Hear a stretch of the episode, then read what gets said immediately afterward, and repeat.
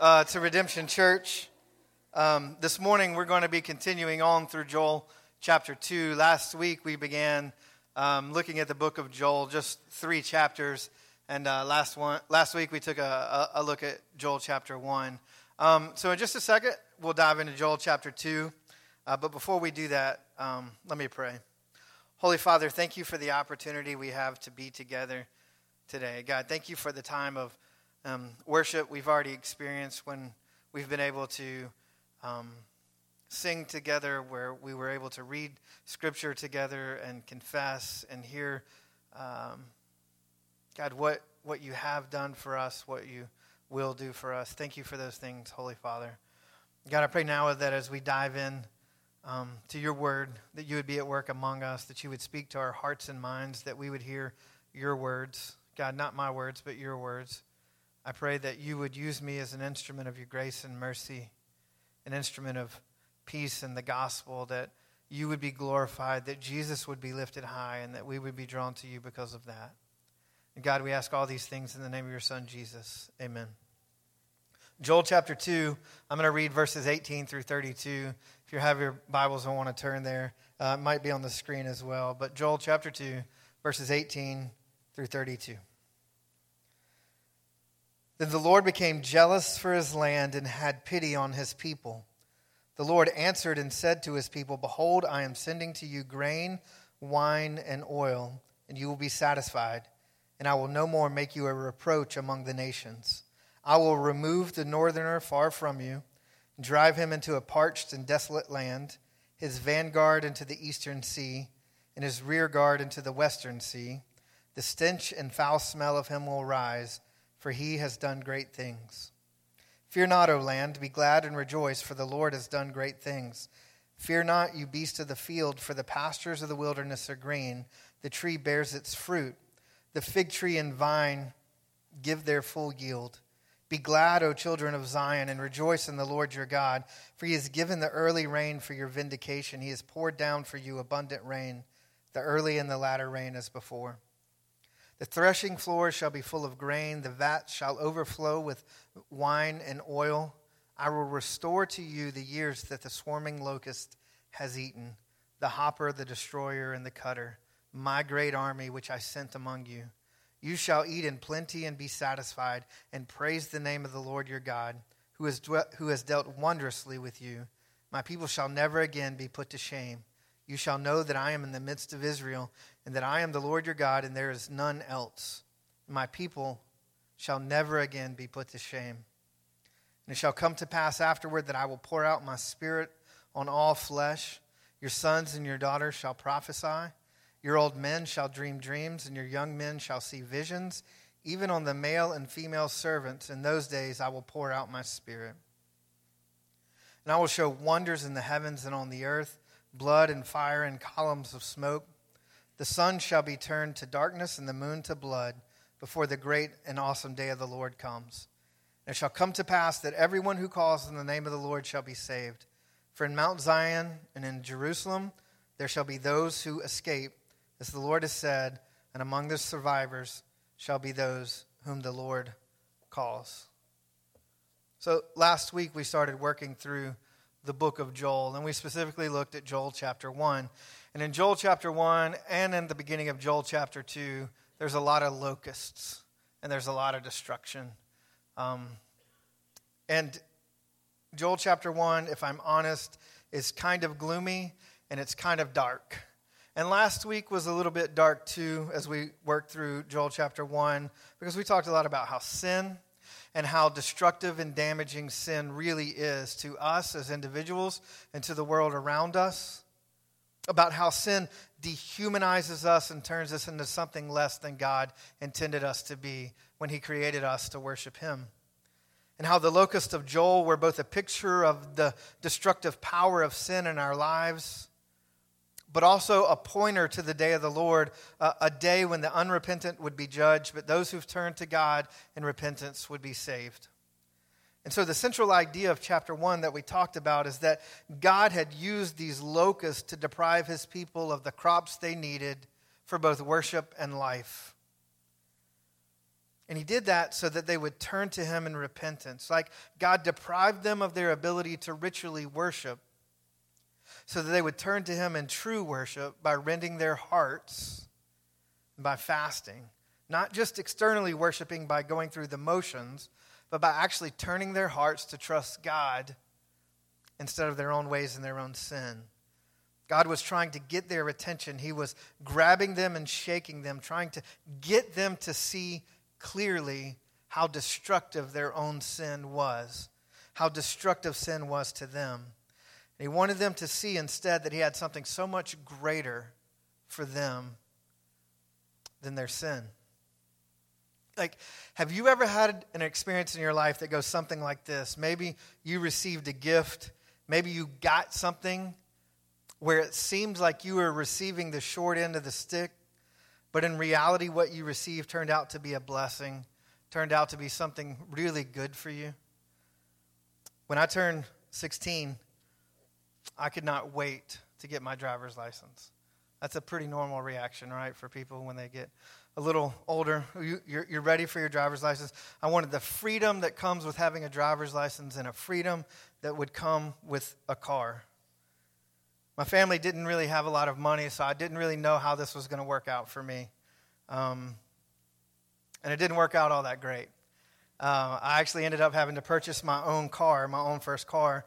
I bought it at a government surplus auction that the Army Corps of Engineers was having. Um, in the late summer of 1991, I paid, yeah, that was a long time ago, I know, I paid $550 for a 1978 Chevy LUV. It was already 13 or 14 years old when I bought it. It's a little bitty tiny pickup truck if you don't know what it is. But that pickup truck had holes in the floorboard so I could see the road when I was driving down the road. It had holes in the bed of the truck. It had holes in the sidewalls of the truck so that I could just put my arm straight through the sidewall of the truck. There was paint spilled everywhere in the bed of the truck. It had no radio. It had no air conditioning. It had terrible brakes. I can't believe that I survived with as many times as I spun out from the brakes. No power steering. And once you got above about 55 miles an hour, it would pop out of gear. So you'd have to grab the gear shift and put it back into gear. It was an all around nasty, ugly, unsafe truck. And I can't believe I survived it. But not long after I bought this ridiculously terrible truck, my best friend in high school, a guy named Brad Carney, talked me into going on a date with this girl named Amy. Now, Amy's sitting right back over there. So, um, so for our first date, I went to pick Amy up in this truck. And uh, I drove her to a restaurant named Romeo's. It's across the street. Yeah, I know, right? It's across the street from Warren Baptist up on Washington Road. It's no longer there. So he drove to Romeo's, cut off the truck, cut off the ignition, got out of the car, and realized that something had gone wrong with the truck. And in, in reality, the fuel pump was still pumping even though I'd cut the ignition off. So it's our first date.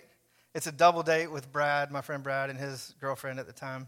It's his wife now, too. But um, realized that something had gone wrong, and the fuel pump was still pumping. So I, I couldn't figure out what to do. So I got down on the ground under the truck and disconnected the fuel pump before we went in to go eat. Never occurred to me to just disconnect the battery. Like I got down on the ground and disconnected the fuel pump, tied the, you know, whatever, so the, so the gas didn't leak out.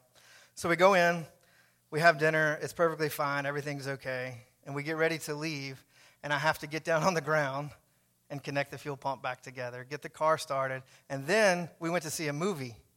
Um, it's a classic movie you're probably all familiar with. It was named Don't Tell Mom the Babysitter's Dead. right? But when we get there, I have to get down on the ground, disconnect the fuel pump, right? Go through the whole thing. You get the picture, right? It was a ridiculous turn of events. I was nervous about the date, didn't feel all that great, um, was mad about the truck, and it just sort of sounds like a disaster, right? But that was 28 years ago.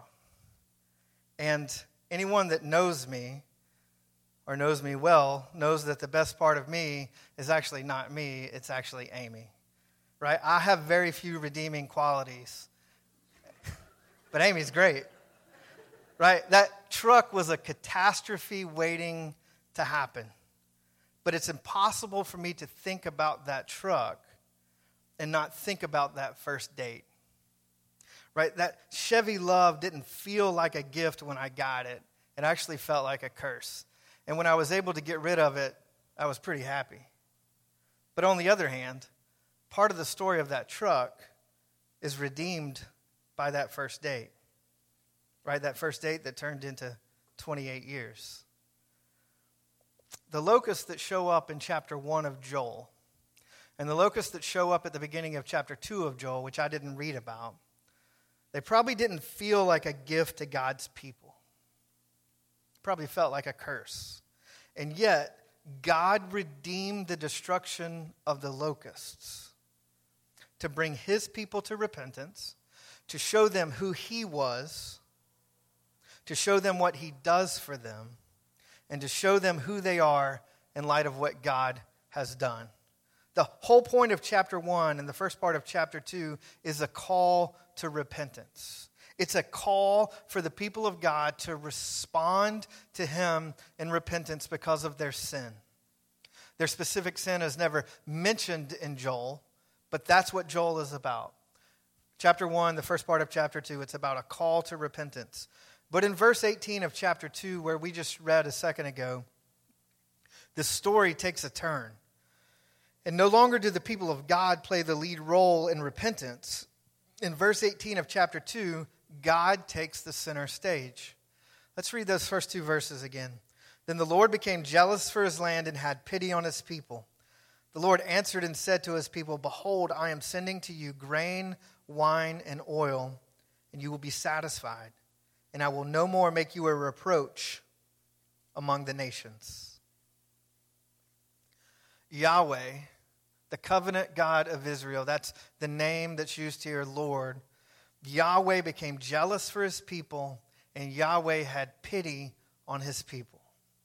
The covenant God of Israel relents of the disaster of the locust, the locust that he sent And it says that in what we read, relents of the disaster of the locust and promises instead grain, wine, and oil. Throughout the Old Testament, grain, wine, and oil are oftentimes used to be symbolic of God's blessings on his people. You see it in other places in the minor prophets and throughout the Old Testament. And they were, that grain, wine, and oil were part of the offerings that the people were, were told to give in the temple. They were needed for life. And they are specifically mentioned in chapter 1 of Joel, right, as the things that the locusts were destroying and the things that the people of God were being deprived of. But here, in chapter 2, verse 18, God becomes jealous for his people and has pity on them, and because of that, leaves a blessing instead. When we think of jealousy, we don't typically think of jealousy as a thing that leads to blessing. We don't think of jealousy as a good thing. Right? Jealousy usually carries negative connotations, the idea of possessive boyfriends or controlling spouses, things like that. But that's not how we are to understand God's jealousy here when it says that the Lord became jealous for his land and had pity on his people. Envy is the desire to gain possession of something that does not belong to you. Envy is the desire to exert control over something or some person that you have no right to exert control over, and it is always sinful. But God's jealousy, on the other hand, God's jealousy, we need to understand it as a strong desire for Him to maintain relational faithfulness with His covenant people and for His covenant people to retain and to maintain that relational faithfulness with Him. That's what God's jealousy is about. God, God's jealousy isn't sinful. Our jealousy can be sinful if it is unwarranted or expressed in the wrong ways. But it can also be an entirely appropriate desire unlike envy. A few years ago, I had a really good friend of mine who was married um, and he had an affair and he made some really, really bad mistakes. And I remember sitting with him in my garage one night talking about what happens next. Where do you go from here? And as we began to have this conversation, I remember being completely flabbergasted, for lack of a better word, completely floored by what I heard. Because what I heard back from him was that he was telling me how he just wanted to get a divorce and move on from this relationship with his wife because he didn't want to do the hard work of reconciliation. He lost all passion and desire to pursue reconciliation with his wife. And it was in that moment that I realized that this was not just about a mistake he'd made, this was about something else. This was about him no longer having a passion for that exclusive relationship. And God's jealousy is his righteous and loving passion for the exclusive faithfulness of his people. God rightly loves his own glory and graciously loves us by pointing us to him and to his glory. Because if God were to point us somewhere else, if God were to point us somewhere other than to himself, he would be pointing us away from that which brings contentment and satisfaction. So it's good for God to pursue his glory. It's good for God to be jealous for his people because in doing so, he's being gracious and loving by pointing us to himself. And so God was jealous for his people because he just wanted them back. God wasn't trying to pay them back, God was trying to bring them back. And if God does not care when his people love idols, and if God does not care when his people love sin more than they love him, if he ceases to be passionate about that exclusivity, he would allow himself to be dishonored, and he would allow us to settle for so much less than what God intended for us. So, who is God in Joel chapter 2? He's a jealous God. And his jealousy is good because he's calling his people back to himself. He's calling them out of their sin and he's calling them to so much to something so much better, something that God intended for them from the beginning. Joel chapter 2 verses 18 and 19 begin to tell us a little bit about who God is. But I think the next question we need to ask as we move through this passage is what is God doing for his people in Joel chapter 2? Look at verses 21 through 25 again. It says this Fear not, O land, be glad and rejoice, for the Lord has done great things. Fear not, you beasts of the field, for the pastures of the wilderness are green.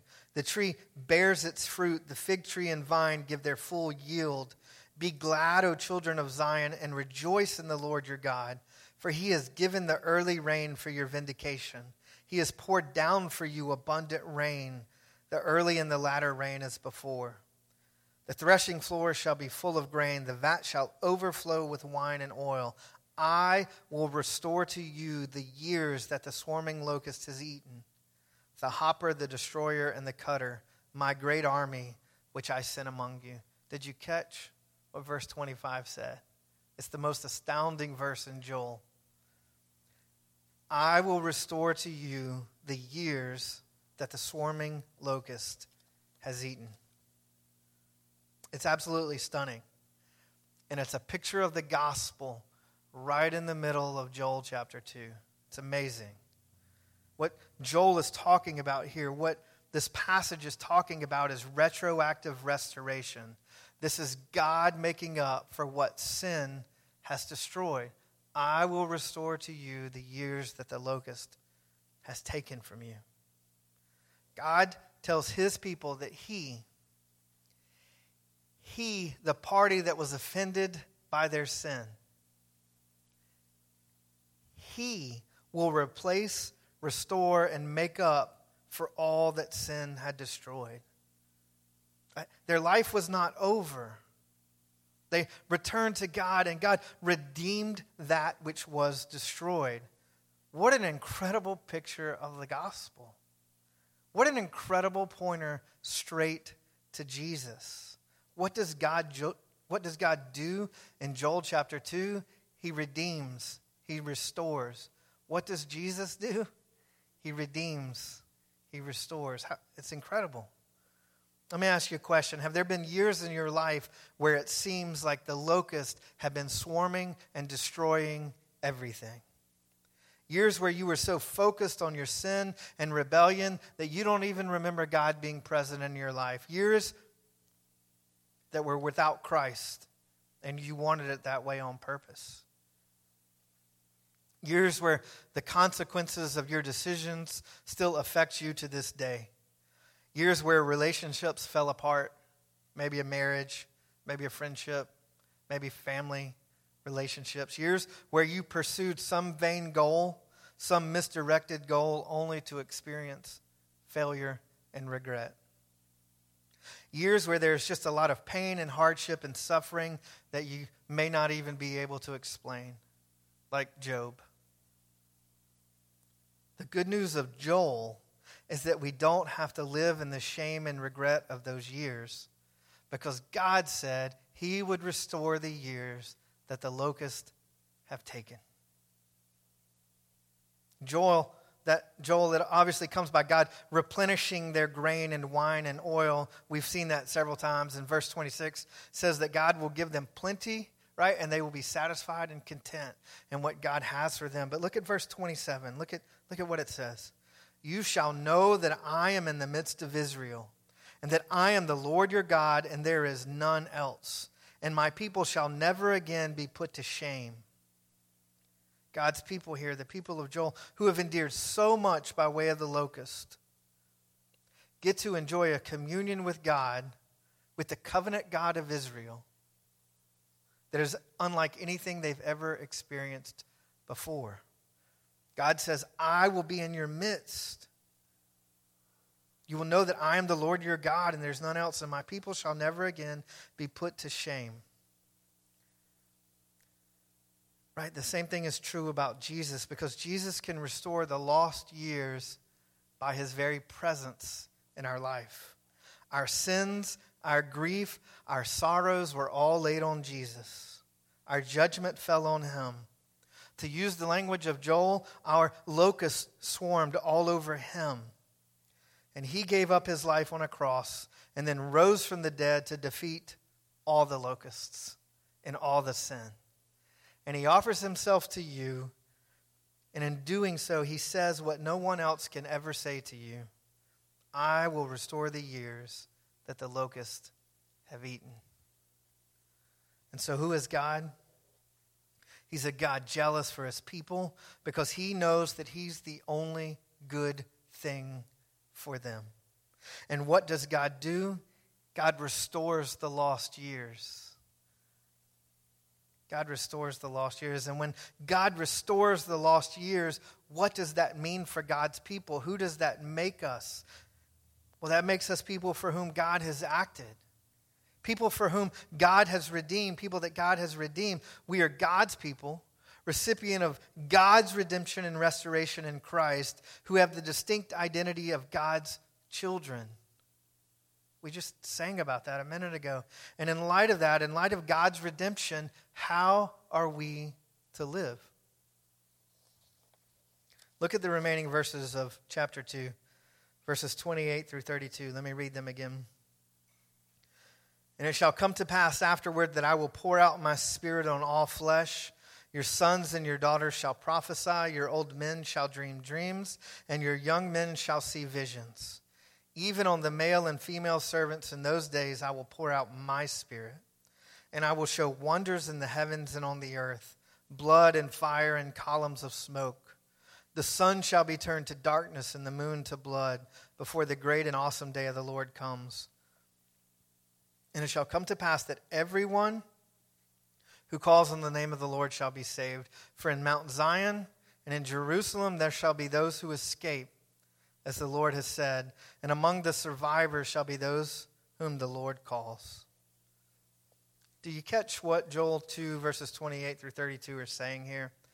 God will pour out his Spirit on all flesh so that everyone who calls on the name of the Lord will be saved. God will pour out his Spirit so that everyone who calls on the name of the Lord will be saved. If you're familiar with the book of Acts, you know that the first sermon Peter preaches in Acts 2 is based on this passage. Because at Pentecost, the day when God sent the gift of his Holy Spirit to his people after Jesus' ascension, Peter recognized that what was happening in Jerusalem that day were these words from Joel beginning to be fulfilled in this new thing called the church. Because everybody present that day, praying together, waiting for the Holy Spirit, all of them began to speak about Jesus in languages they did not know, so that everybody present in Jerusalem could hear in their own language about who this Jesus was that redeems, who this Jesus was that died on a cross and did something incredible. This Jesus who restores what the locusts have taken. And there's a lot that we can talk about in Joel's words, and there's a lot that we can talk about as these words begin to be uh, fulfilled in Acts chapter 2 and what that looks like even today. But I just want to point out something that I think is very important for us to grasp. I, I want to point out a simple truth here that's wrapped around the idea that God will pour out his spirit on all flesh.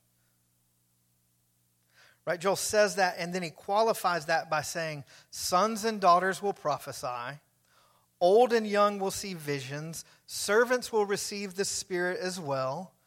And so in this passage, he talks about male and female, about young and old, those who have power and those without, that's servants.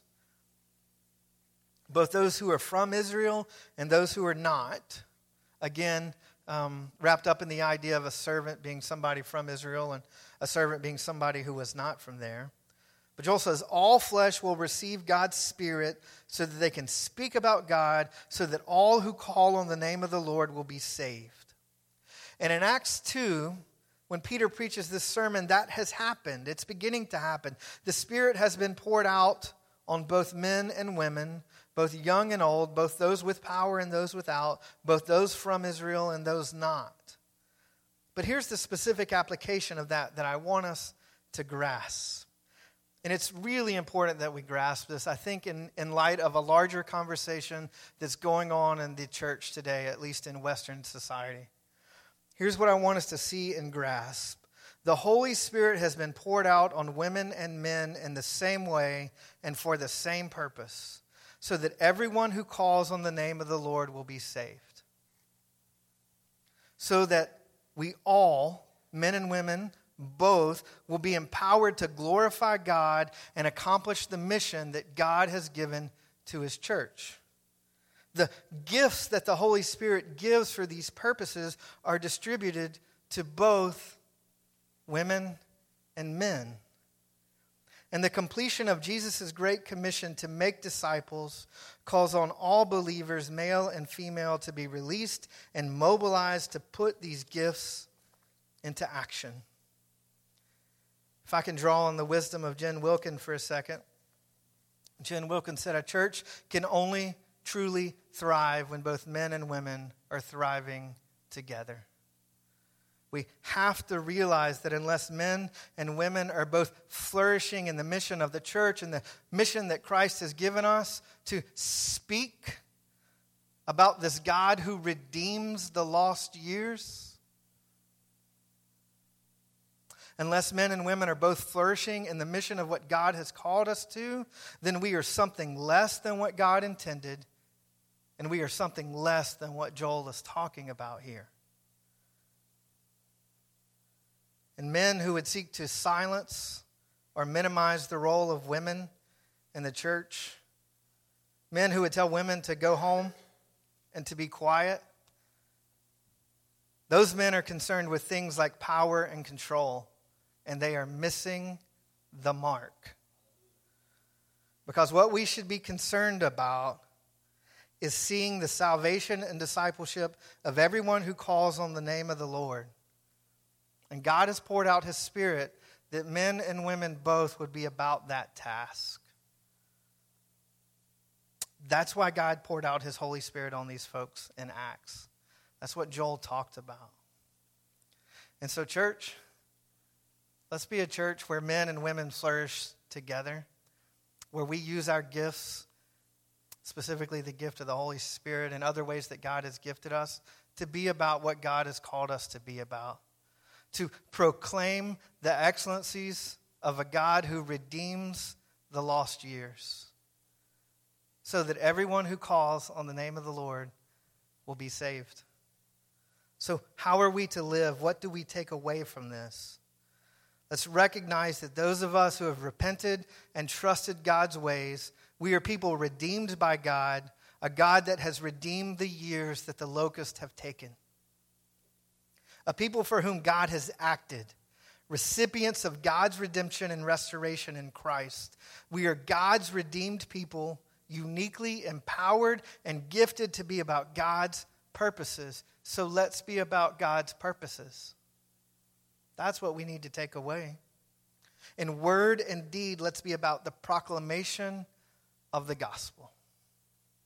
The reality that Jesus redeems the lost years. And let's talk about it so that everyone who calls on the name of the Lord will be saved.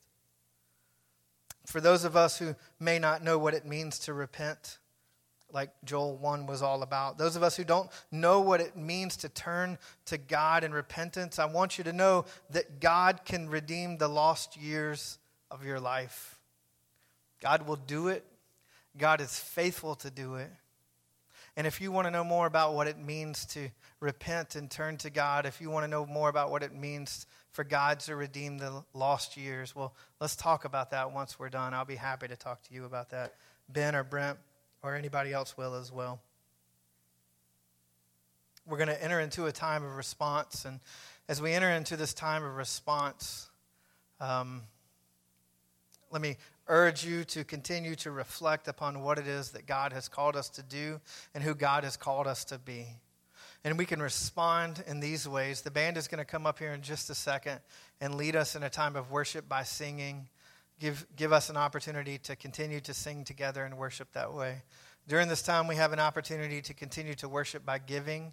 There's a giving basket in the back where we can put our tithes and offerings. There's some instructions back there on other ways to give as well. During this time, we have an opportunity to sit where we are, to reflect, to pray, to think about what the Holy Spirit is saying to us and doing in our hearts and lives this morning. And during this time, we have an opportunity to take communion on either side of the stage here, there's um, a table set up where you can come down these side aisles, tear off the bread, dip it in the wine or juice, and so remember the body of Christ that was given for us and the blood of Christ that was shed for us. When we come and take communion, what we're doing and what Scripture tells us that we're doing is that we're remembering what Christ has done and we're proclaiming to one another that we believe it. And so if you're here and you're a follower of Jesus, I would invite you to come and take communion. If you can't remember what Christ has done, if you can't proclaim that you believe it, well, then, then, then don't come and do this.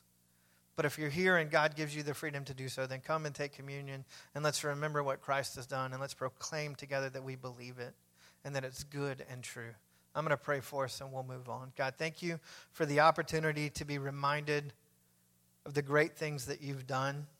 God, thank you for the opportunity to be reminded of who you are of how you've acted on our behalf, of what that means for us, and how that changes us and points us in a new way and a better way to live.